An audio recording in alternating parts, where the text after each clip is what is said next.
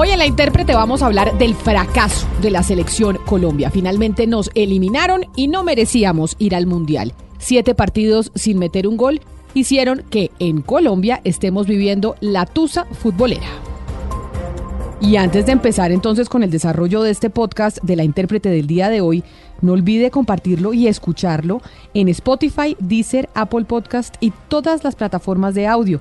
Active ahí la campanita y así disfrute siempre de los podcasts de La Intérprete en cualquier día de la semana, en cualquier hora y en cualquier lugar. Este es el podcast La Intérprete con Camila Zuluaga y Sebastián Nora.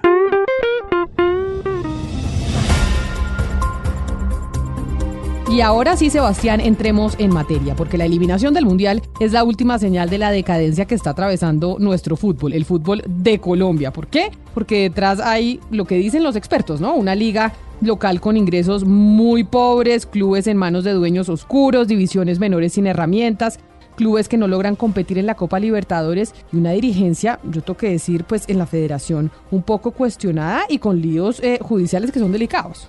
Delicados, Camila, delicadísimos, que por alguna razón habrá que preguntarle al fiscal Barbosa por qué no avanzan allá.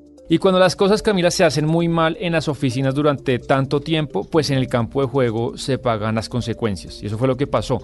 La salida de Néstor Pekerman, recordemos, fue traumática y se cortó un proceso que, si bien mostraba en su momento señales de agotamiento, pues fue uno de los más exitosos de la historia del fútbol colombiano.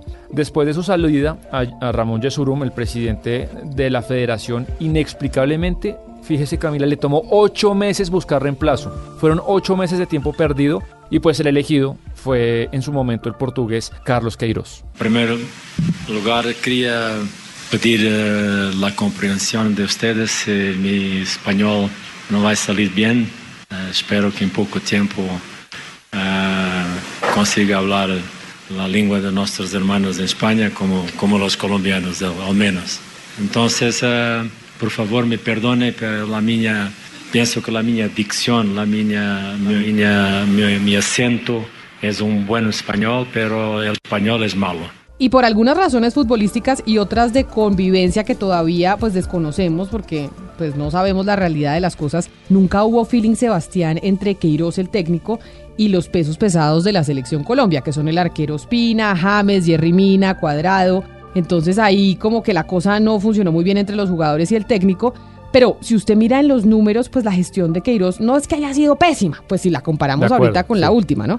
18 partidos, 9 victorias, 5 empates y 4 derrotas. Lo que sacó a Queiroz realmente del puesto fue la eliminatoria que se perdió con Uruguay, que perdimos en Barranquilla 0-3, y pues después la humillación en Quito de 6-1 con Ecuador. Hay un hombre que lo presiona, da la vuelta otra vez para que venga entonces Mena, ojo con Mena, tiró el centro, Estrada, adentro. ¡Gol!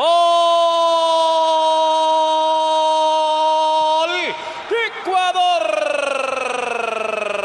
Por la izquierda el centro de Mena. Hay que tratar de prevenir esas situaciones con movimientos, con anticipos, sabiendo eso. Siempre creo que estamos llegando unos segundos después. Y ahí oíamos, Camila, uno de los goles. Un partido muy extraño. Lo de Quito yo no terminé nunca de digerirlo. Y en el periodismo deportivo algunos colegas pues siempre rumoraron diciendo que en esos partidos que usted acaba de nombrar, pues los jugadores, algunos salieron un poco indispuestos y no lo dieron todo de sí pues para jugar y un poco queriendo sacar a Queiroz del cargo. Es una afirmación un poco temeraria, pero siempre se está manejando, Camila, esa teoría alrededor de la selección Colombia. Lo otro que pasó es que Álvaro González Alzate, pues según declaraciones del mismo Queiroz que le dio al diario Marca, él fue el cerebro y el encargado de su salida, porque nunca quiso que hubiese en ese puesto un técnico extranjero. Y después por eso llegó un colombiano, Reinaldo Rueda, que estaba dirigiendo la selección de Chile, renunció a su cargo en el sur del continente y firmó entonces como director técnico de Colombia en una segunda etapa. Lastimosamente lo que vimos es que pues nunca encontró el equipo. O sea, Reinaldo Rueda nunca encontró el equipo. En el tiempo en el que llegó, pues James estaba totalmente perdido, ¿no? Sí. Quintero lesionado. Y pues había muy bajito niveles de los jugadores en la selección Colombia. Casi usted sabe más de fútbol que yo, Sebastián, pero lo que yo he escuchado es que estábamos dependiendo completamente de esa dupla del Atalanta de Luis Fernando Muriel y Duván Zapata, pero pues aquí nunca rindieron como rinden en su club. Usted tiene toda la razón. En su momento, cuando arrancó Rueda, pues Zapata y Muriel metiendo un montón de goles y siendo estrellas en el Atalanta, pero llegaban los partidos de la selección y no eran los mismos. Y después llegó, como usted arrancó este podcast, una cifra, la verdad, lamentable. 685 minutos duró el equipo sin marcar un solo gol. Son 7 partidos en el que ni marcamos y por supuesto ni se ganó. Unos números espantosos que le permitieron en su momento a Uruguay y a Perú superarnos en la tabla de posiciones. Incluso recordará que en esas fechas pues se nos dieron muchos resultados favorables que nos ayudaban, pero tampoco aprovechamos eso. Todas las cuentas se terminaron, Camila, de descuadrar en el fatídico 28 de enero en Barranquilla, cuando Perú nos ganó en el Metropolitano en el último minuto, en un contragolpe que contó con un grave error de David Ospina. Recordemos ese gol y ese momento en el que, creo yo, se perdió la eliminatoria. Del equipo peruano, se viene el contraataque, pase profundo, oh, que lo va buscando Flores, Flores con las zurdas, sacó remate, balón al fondo, gol. ¡Gol! De Perú. Increíble pero cierto, todo lo hacíamos nosotros y le cayó esa pelota a Edinson Flores y con la zurda aparece libre de marca, nadie corrige, ganó en velocidad, le pegó a ras de piso y llegó el primero de Perú. Señoras y señores, Perú 1, Colombia nada en el Metropolitano de Barranquilla. Y ahí está entonces Perú clasificado para el repechaje. Por eso es que nos pasa lo que nos pasa. Pero mire, todo ha sido tan crítico que incluso yo he escuchado, Sebastián, a viejas glorias de la selección Colombia criticando lo que estaba pasando en el proceso eliminatorio. De hecho, acuérdese usted de lo que dijo Freddy Rincón, mencionando pues que esta selección no tenía ningún tipo de carácter. Lo que pasa es que allí ya hubo una serie, hubo muchas cosas en las cuales faltaron ahí. Faltó humildad, faltó amor a la camiseta, faltó mirar al rival como tal, con el mayor respeto, y si ese rival es mayor que yo voy a querer derribarlo de cualquier forma, pero no me voy a quedar omiso a no hacer algo para incomodarlo. Uh-huh. Y esas son cosas que en el fútbol son primordiales, Jota. En el fútbol son primordiales porque yo puede ser que pueda venir el mayor de todos, pero el mayor de todos va a tener que sudar, va a tener que hacer de todo para poderme ganar a mí, porque si no, pues el mayor de todos va a seguir siendo mayor sin ser incomodado, o por lo menos yo no voy a quedar contento de haber incomodado al mayor, y no se va a medir también mi presencia dentro de una cancha del por qué yo incomodé a esa persona. Entonces yo creo que los partidos que hubo hoy en día está claro. Hoy en día no viene el cuento de que yo juego en un equipo y tal y yo juego en el otro. Hoy hay que sudar la camiseta por igual y hay que darle duro a las cosas para poder conseguir los logros.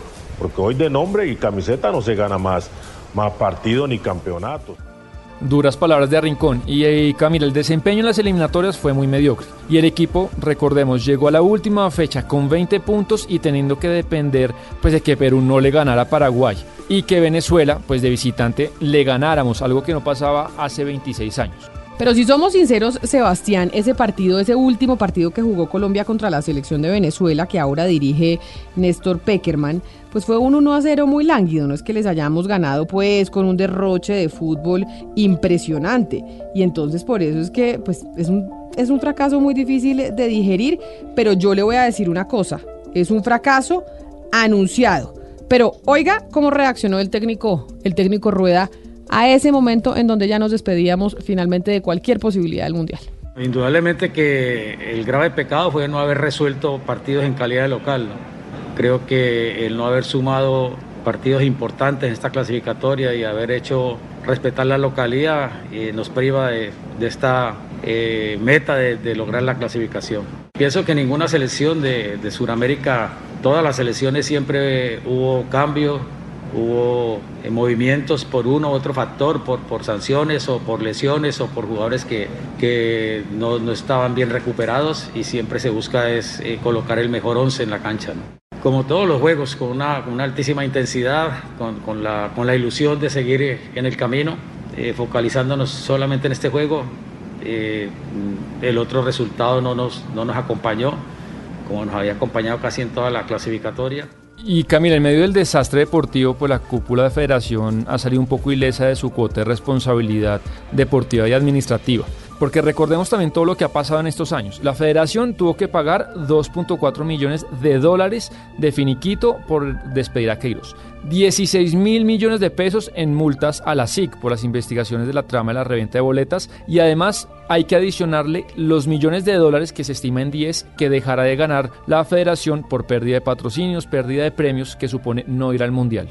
Todo eso que le cuento es un descalabro financiero gigantesco que dificultará mucho el desarrollo del fútbol colombiano en los próximos años. Y por eso la tusa no es solo emocional y no es solo de que ay, qué tristeza que no vamos al mundial, sino que acá hay un tema de mucha gente que se ve afectada por el desempeño de la selección Colombia. Por eso escuche lo que dice Alejandro Pinto, periodista deportivo y director del periódico Publimetro, que ha sido uno de los periodistas que mejor ha denunciado e investigado a Ramón Yesurum y a otros directivos del fútbol colombiano, que en estos momentos pues esas denuncias en medio de la tusa que tenemos todos pues nos hacen tener un poco más de interés de qué fue lo que pasó. Porque la historia se repite primero como tragedia y después como comedia. Es el año 2002, Reinaldo Rueda llega a apagar un incendio. Idéntico. ¿Sí?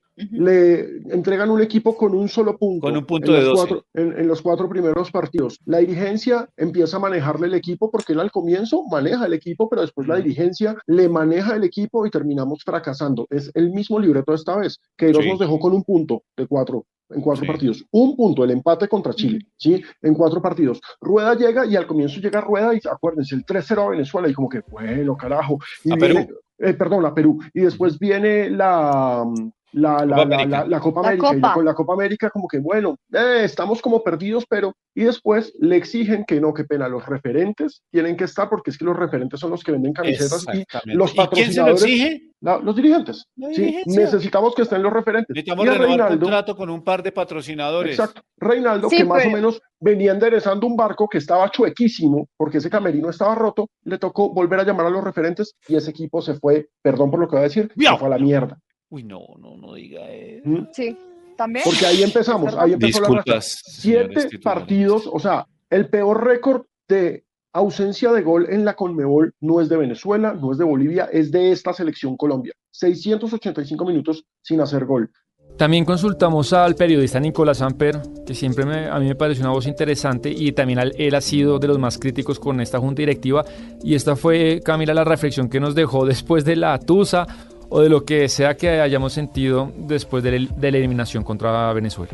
Colombia otra vez ha marcado una eliminación en su historial hacia las Copas del Mundo. Nos quedamos por fuera de Qatar 2022 y el descriterio fue un poco el gobernante de todas las decisiones. El descriterio no es nuevo, no solamente lo sufre la Federación Colombiana de Fútbol, es un mal de hace siglos, un mal que cualquiera podría citar, incluso, no sé, pensando en Calígula, cuando le pedía consejos a Incitatus su caballo, consejos de Estado. Aquí, un poco, hubiéramos querido tener un Incitatus al menos, para que diera algunas pistas, porque cuando una federación va sin ningún tipo de rumbo, sin orden, sin un plan, sin una misión, visión que pueda más o menos vislumbrar qué es lo que se quiere, pues se dan los pasos que se dieron, como la contratación de Carlos Queiroz, la salida injusta de Pekerman, la traída de Reinaldo Rueda, que no estaba haciendo una buena campaña con Chile, así que no termina siendo sorprendente esta eliminación. Tal vez necesitamos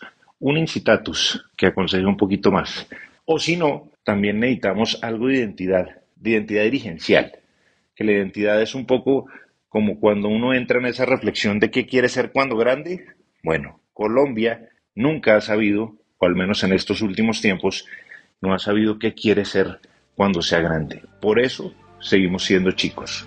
Y nosotros, pues los hinchas de la selección Colombia sufriendo, aquellos que tienen su negocio que depende mucho de la selección, tanto de economía formal o informal, ¿no? Porque hay gente que vende sus camisetas en la calle, sus bubucelas y también la economía formal que anuncian con la selección Colombia. Mejor dicho, esto es un tema económico difícil.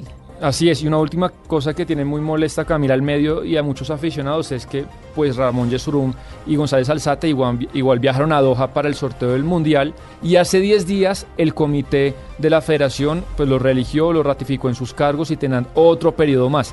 Y la pregunta que la gente se hace, Camila, es bueno, el gran examen es ir o no al Mundial.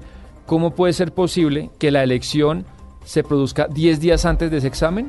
Eso no tiene presentación y uno dice, oiga, ellos sí felices allá en la tómbola, en la rifa de cómo va a ser el tema del Mundial en Qatar, y nosotros aquí viendo perder a Colombia su posibilidad de viajar nuevamente a hacer vibrar a más de 40 millones de colombianos. Una tristeza, estamos de tusa, y por eso hoy queríamos en La Intérprete hablar de esa decepción que nos deja la selección Colombia.